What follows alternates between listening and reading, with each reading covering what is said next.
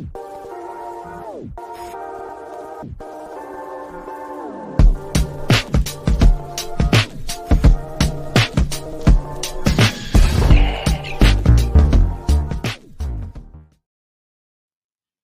Chicago Fire fans, and welcome back to Feed the Fire, a Chicago Fire podcast.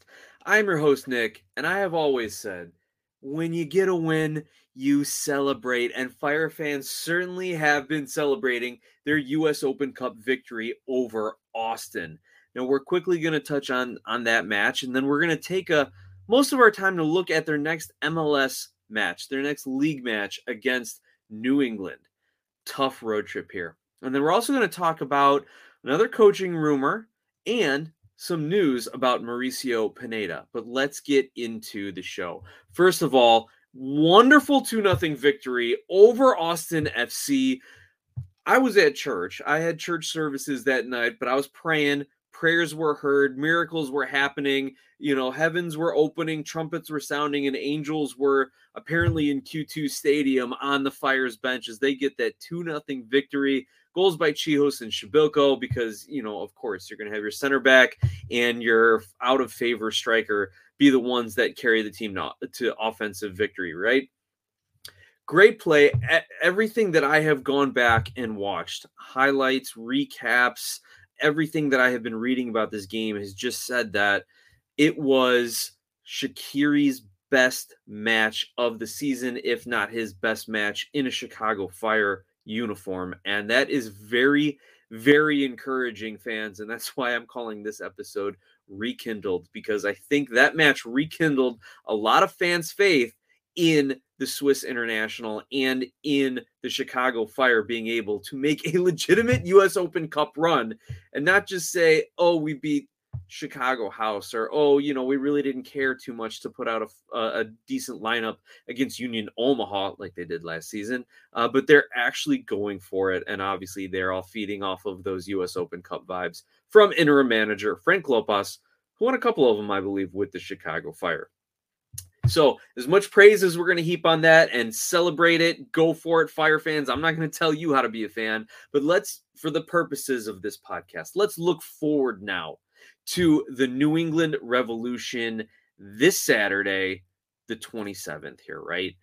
The Revs are the Chicago Fire's old rival from the two thousands, and I really hope that both of these teams can can be good at the same time again and maybe rekindle, there's that word again, a little bit more of the of the rivalry between these two fantastic clubs here, right? So let's take a look at the New England Revolution here, right? They are currently sitting in third place in the Eastern Conference on twenty-four points. And by comparison, the Fire are fourteenth place in the East on fifteen points. So there's definitely a disparity in the results there, but we do need to point out here, New England also has a game in hand. They've had thirteen games played, and the Fire, excuse me, they've also have thirteen games played. So comparing these two teams, they've both played thirteen, um, but half of the conference has played fourteen games. So these teams both kind of have a game in hand, if you want to look at it in that sense, right? And what's interesting then is only nine points is separating fourth, I'm sorry, third place from fourteenth place. So there's still a lot of season left to separate. I think you really are starting to see the separation, uh, at least in talent and results, if not directly in points. Uh, but hey, if you want to be a glass half full kind of Chicago Fire fan, then only, let's take a quick look back. How many points are separating you from the playoffs? Uh, Charlotte is sitting in that ninth spot on eighteen points. And so if the Fire win that one game in hand they have on half the conference, they will be there, right there, in, in the mix of the last playoff spot. Anyway, I guess that tells you just how crummy the state of the Eastern Conference is if the Chicago Fire are a win away from making the, making the playoffs as of right now. I digress. We're looking at the Revs game here, right? What really stands out about this Revolution team as far as their form? They're unbeaten at home. They have four wins and two draws in their six home matches. Now, they are coming off of a two-game losing streak, uh, the most recently at Philly, a three oh tough loss there. But again, they get to go back home. They don't have U S Open Cup to deal with anymore. They were knocked out of the U S Open Cup a few weeks back. So the Chicago, so they're at home recovering after a tough loss, and the Chicago Fire have to come in on a short week due to U S Open Cup. So yeah, you kind of see where this is going, right? Back to the Revolution here. Let's just take a look at a few things they do particularly well. I went over to the website, f b ref dot com, looked up Major League Soccer, kind of filtered for the results, highlighted the Revolution, and here's where they kind of stood out. Offensively, they are sixth in the league for expected goals and eighth in the league for goals scored. So they're finding the back of the net. They are third in progressive carries. Now, what's progressive carries? That's dribbling the ball uh, ten yards towards your opponent's goal. So they... Uh, and I think there are some other things that they do that measure dribbles, whether it's a, a pass and get it right back, dribble or something like that. But generally speaking, you're you're advancing the ball on the dribble ten yards towards your opposing goal. So uh, they they're running the ball forward. They are probably getting guys out on the wings. They are having uh, Gil in the middle there, just dribbling forward and attacking defenders too. So you got to keep that in mind, that that's how they're going to like to play, is dribble straight at you. Also, they have the highest shot on target percentage in the league, meaning that of their shots versus shots on target, their shots on target, they put their shots on target more often than any other team in the league. So the Fire defense are going to have to really be on these attacking players for the Revs, because when they turn and shoot, they are very often putting it on frame. Now, looking at some of what they do well defensively, uh, their goalkeeper is fifth in saves, fourth in save percentage, and they're tied for fourth with five clean sheets on the season. I think it's five. So we all know Petrović, phenomenal goalkeeper, great shot stopper, and there's a lot of analysts, uh, analysts, analysts analyzing Petrović, and who are saying that he's probably going to get snatched up by a top club in Europe uh, within the next year or so because of how well he's been playing.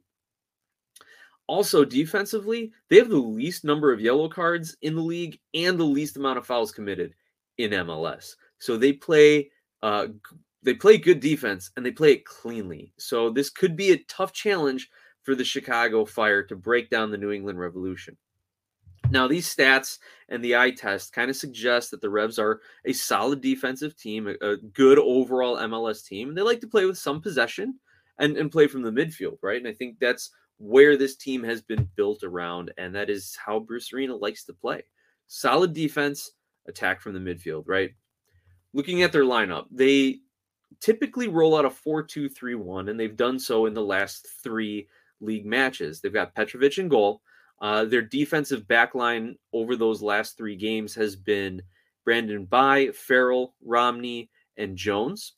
Their defensive mids, uh, Latif Blessing and Matt Polster. Uh, their attacking mids, Noel Buck, the young Buck, to use the trite phrase. Um, yes, the young player who is up and coming in the league. Um, Carles Gil and Boateng are your attacking midfielders, though they have used Buck as a defensive mid depending on roster situation. And Bobby Wood, the former U S M N T and uh, German domestic uh, striker, uh, German league striker, sorry, Bundesliga striker, not German national team. Uh, Bobby Wood's gotten the start up top for the last three games for the Revs. They do have Vrioni on the bench. They do have Jozy on the bench. If if Wood is starting to to feel maybe some of the the age and the miles on his legs, um, so you could see a change in top. But regardless, all three uh, are dangerous. Yeah, make your Jozy Altidore jokes. I definitely have made those many, many times in the past, especially when I was over on Sons of a Pitch talking uh, with Mike about T F C and Jozy Altidore.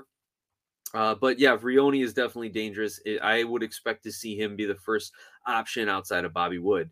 Um, Gustavo Bou has been out with a leg injury, so I don't know what his status will be for this Uh, game on Saturday. Make sure that you are out checking those lineups or checking uh, whatever websites are covering your teams and at trainings to make sure that uh, you, you can see who's up to date. They've had a number of injuries the last couple weeks, New England, but no bigger than Gustavo Bou. All right, players to watch. Obviously, the, the starters that we named, right? But why should we be watching these guys?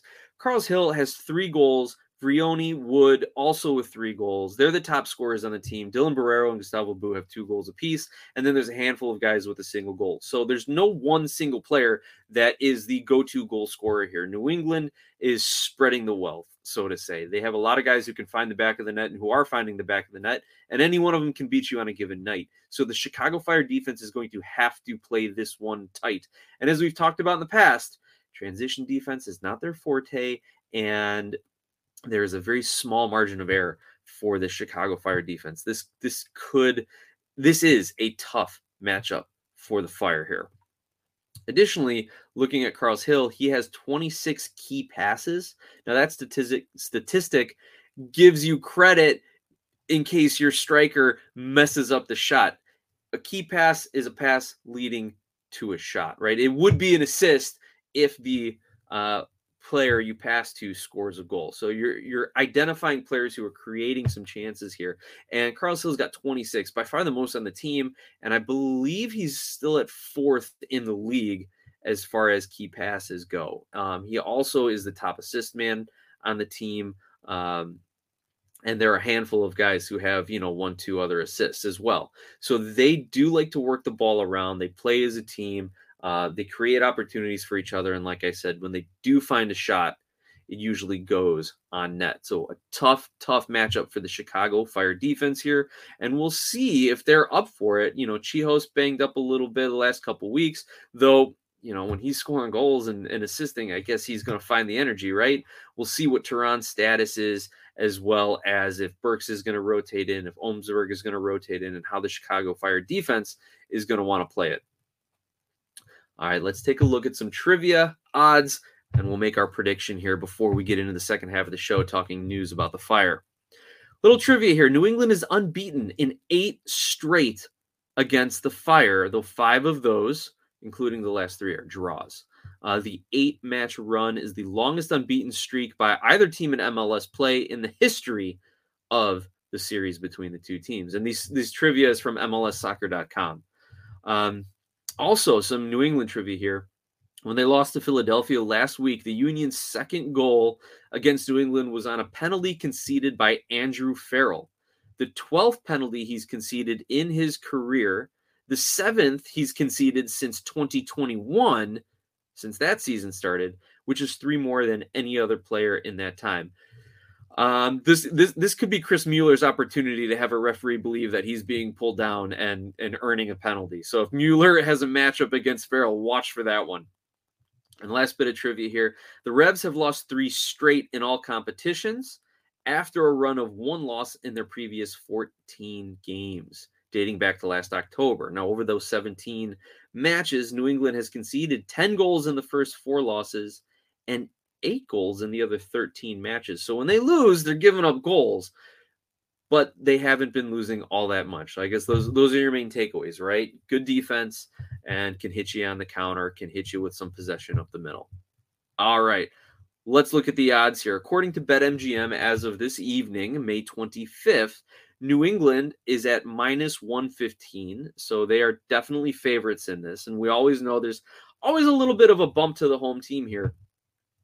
But the draw, the tie, is at plus two seventy, and the Fire to win is also at plus two seventy. So the odds makers are saying Chicago is as likely to win this game as they are to tie this game, but New England is the favorite here. Not a huge favorite um, given the odds. Again, you'll have to bet one hundred fifteen dollars on New England to make one hundred in, in this scenario. Um, Nothing that the Fire couldn't overcome, but I just don't think they have it in them tonight or that night, and it's going to be a two one Revs victory. My prediction, right? These odds aren't so crazy. This isn't like an L A F C playing F C Cincinnati two seasons ago, and it was like L A F C is plus five hundred, something ridiculous like that. But still, these these are odds that are very favorable to New England. I think they get the win. I think it's a two one victory. As I mentioned, Chicago's played in U S Open Cup. They'll be more focused on that tournament and try to rotate some guys. Also, I was reading, I forget from which source, Shaqiri, this is Shaqiri's longest stretch of playing like eighty, eighty-five plus minutes in a match. I think it's up to five now, maybe four. And this is since twenty eighteen. he hasn't had a four or five match run of eighty, eighty-five plus minutes in almost five years. So he might be due for something to sideline him. Hopefully not. Let's knock on wood here, guys. But something to keep in the back of your head. Additionally, the Fire are bad on the road. New England's unbeaten at home, even despite coming off their last two road losses. Um, but that should only fire them up a little bit more, pardon the pun, to come out and smash the Chicago Fire. So we will see how that game goes, but I think it falls in New England's favor two to one. All right, we're going to take a quick sponsor break, and I want to remind you all that Feed the Fire is brought to you by Skira Icelandic Spring Water. Icelandic for clear, Skira water comes from a spring in a government-protected nature preserve in Iceland with naturally low mineral content. This isn't your average water. Clearly, pun intended, it's one of the best. And you can find Skira Icelandic water at your local seven eleven. Pick up a bottle or four when you're getting ready for the game, when you're getting ready for your tailgate, when you got to hydrate after your tailgate, or just pick it up for some hydration over the summer months. Um, and I'll tell you, when I went to Iceland last fall, the water there, you it's noticeably different, like filtered through all that volcanic soil, gets all the minerals out. They even had a sign in my hotel that said, you can drink the tap water. Essentially, their tap water is better than any bottled water we would buy here, except for Skira. Go out, pick yourself up a bottle or several. Now, looking at some coaching rumors here, some Fire news. There was a, a, a quick little blip that said Gregg Berhalter was in Chicago to meet with Joe Mansueto, and he might be in the consideration, might be in the running for the next Chicago Fire head coach job. Now, I'd be okay with this hire. I think it's better than Ezra, and members of Better Than Ezra, and probably the vast majority of the Fire coaches. Now, we all know the love-hate relationship of Gregg Berhalter and U S M N T fans, but let's run down the list of Chicago Fire coaches since ninety-eight, since their expansion season. Think about how these coaches were in their career when they were hired versus where Berhalter is.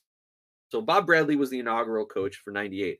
Now, didn't have a huge pedigree. He, he had coached some in soccer or in college. He had coached the Metro Stars previously, I believe, and then ends up having a great run with the Chicago Fire that propels him onto bigger and better things.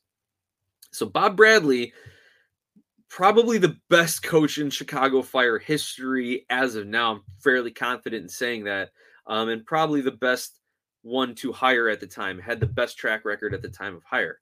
They also had Dave Sarakin as their next coach, then Juan Carlos Osorio, Denny Hamlet, Carlos de los Cobos, Frank Klopas, when he was actually hired to be the manager, Frank Yallop, then Brian Bliss was the interim after Yallop's dismissal, Veljko Paunovic, Rafa Wicki, Frank Klopas interim, part one after Wicki, Ezra Hendrickson, and now Frank Klopas interim, part two.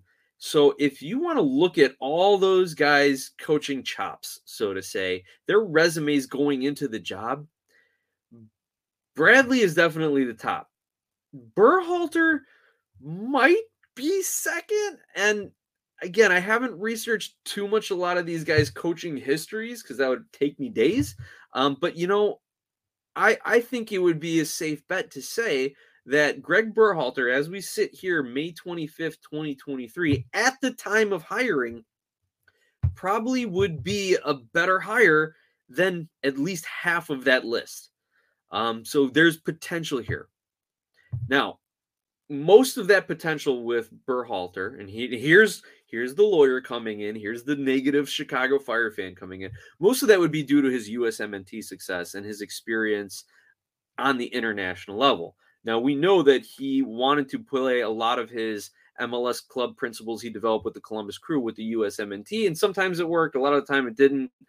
But he was known for performing better than the talent he had on his roster, which might just be what the Chicago Fire need because of how the roster has been built the last few years. But again, why there's appeal to Gregg Berhalter, there's that, that he usually outperforms his talent, and his U S M N T success, because here is his Columbus Crew record. He was the coach of the Crew from November of twenty thirteen to December of twenty eighteen. And in those one hundred ninety-three games, he only had a winning percentage of 38, thirty-eight point three four winning percentage in his time with the Columbus Crew. Now, this is according to Wikipedia, so make of that what you will. seventy-four wins, forty-nine draws, and seventy losses. His goal differential over that period of time, plus five. So he was, like, right about even throughout, right? Equal number of wins and losses, and the remainder draws there. That would be an improvement for the Chicago Fire, to be blunt. But is he going to be the one that's going to get the Chicago Fire back competing for trophies, especially if somehow Frank Klopas can get the Fire competing for the Open Cup this year? That's going to be the tough question. And, and is that what the Fire want? Do they want someone who's going to come in and make this team compete for trophies? Or do they want that kind of transition coach? Let's have a guy like Berhalter who knows the league, who can kind of outcoach his talent, and who will be a stabilizing force and is generally a liked guy in his locker rooms and around soccer circles. Obviously, fans excluded from that. U S M N T fans excluded from that. Uh, and then let's have him coach for two, three years while we while we rebuild, and then we'll bring in the guy who we think is going to help us win championships, win trophies. I don't know which direction the Fire are going to go, and we probably won't be one hundred percent sure on what direction they're going to go until the end of the season. Uh, as they've said, Klopas is going to take care of this for the end of the season, and hopefully Mansueto can get some of his sporting and technical director positions in line and get rid of Heitz and Pelzer. All right, the last bit of Fire news before we wrap here. The Fire have signed current defender, midfielder, defensive mid, Mauricio Pineda to a new contract. Well-deserved. Congrats to Pineda. I have liked him since they signed him as a homegrown, and back in twenty twenty-one, I thought he was poised for, like, Defender of the Year kind of breakout, uh, twenty twenty-one, twenty twenty-two. But, you know, that didn't happen. He was named, like, the Defensive Player of the Team back in twenty twenty and is the only Fire homegrown, uh, or only Fire rookie, I should say, to start, like, every game eligible or something like that. He He has been a solid force for the Chicago Fire, a positive influence in the locker room and especially on the pitch. The guy can play just about anywhere on the defensive half of the field, uh, other than goalkeeper, but I think he'd be up for the challenge. That would be fun to see, right? Um, but he has now been rewarded with that, uh, with a contract through twenty twenty-six and the club option for twenty twenty-seven. He's currently only twenty-five years old, so the so the club could have control over him until he is uh twenty-seven years old, and then they could, you know, extend him again for another couple years depending on how he's playing, or move him. Honestly, I think there are some other M L S teams who might be desperate for some defending over the next couple of years that the Fire might be able to, especially with rising allocation money and the rising cost of internal transfers in the league. They could really re- make some good money off of a deal with Pineda within the league. I still think his best value is with the Chicago Fire, either starting as your central defensive midfielder when Jimenez moves on, or being a spot starter, fill in, do anything off the bench kind of guy. So this is, this is phenomenal. By the way, I think he's completely underpaid. If you want to go back to the M L S Players Association releasing the salaries. Um, and we talked about that a little bit a couple episodes ago, where he kind of falls within the hierarchy of Chicago Fire paychecks, horribly underpaid. I hope this contract takes care of that. We'll have to see what the M L S P A, uh, numbers are for next season. Um, now, originally signed with the Fire as a homegrown back in January of twenty twenty. Here's what's cool. He's dependable. Over his first three full seasons, he's played twenty-three, twenty-nine, and twenty-seven games each season. So he's dependable. What's interesting is you go to the website f b ref dot com. They give you a player comparison. So here's how Mauricio Pineda statistically, generally speaking, compares to similar players in other in, in their respective leagues, right? So think if if we had a Mauricio Pineda doing what he does in M L S, what would a guy who could do that relative to their league look like in the Premier League? Well, here you go. He's comparable statistically to Declan Rice of West Ham, to Rodri of Manchester City, Lisandro Martinez of Manchester United. He's also statistically similar over the last three hundred sixty-five days to Frankie de Jong, who's playing for Barcelona, and Jeremy Frimpong, who's playing for Leverkusen. Again, this is according to f b ref dot com, and if Mauricio Pineda is doing it in M L S, these are the guys who are doing it statistically similarly in their respective leagues. So Pineda seems to be in, in decent company and is a very, very solid Major League Soccer player. And I love to be watching him in a Fire jersey for years to come. Now, from around the league, just a reminder, U S Open Cup is back in a couple weeks as the Fire host Houston Dynamo on Tuesday, June sixth. Houston beat Minnesota four nothing to advance to the quarters. And I, really, I think the Fire are going to put all their eggs in the U S Open Cup basket, especially at this point. And here we are, back to eggs and potatoes again. I'm going to have to stop using that phrase when talking about the Chicago Fire, eggs in a basket, eggs and potatoes. Yeah. Well, that's it. That's all I wanted to let you guys know. Going to keep this one a relatively shorter episode. Thanks again to our sponsor, Skiwa Icelandic Spring Water. Tune in next week for our recap, and you'll hear from our featured guest, John Donovan. Make sure you follow us on Spotify, wherever you get your podcasts, and go head over to Glasshouse Soccer on YouTube and social media. Subscribe and follow along. And with that, thanks, Fire fans. Enjoy the matches this weekend. Let's go Fire.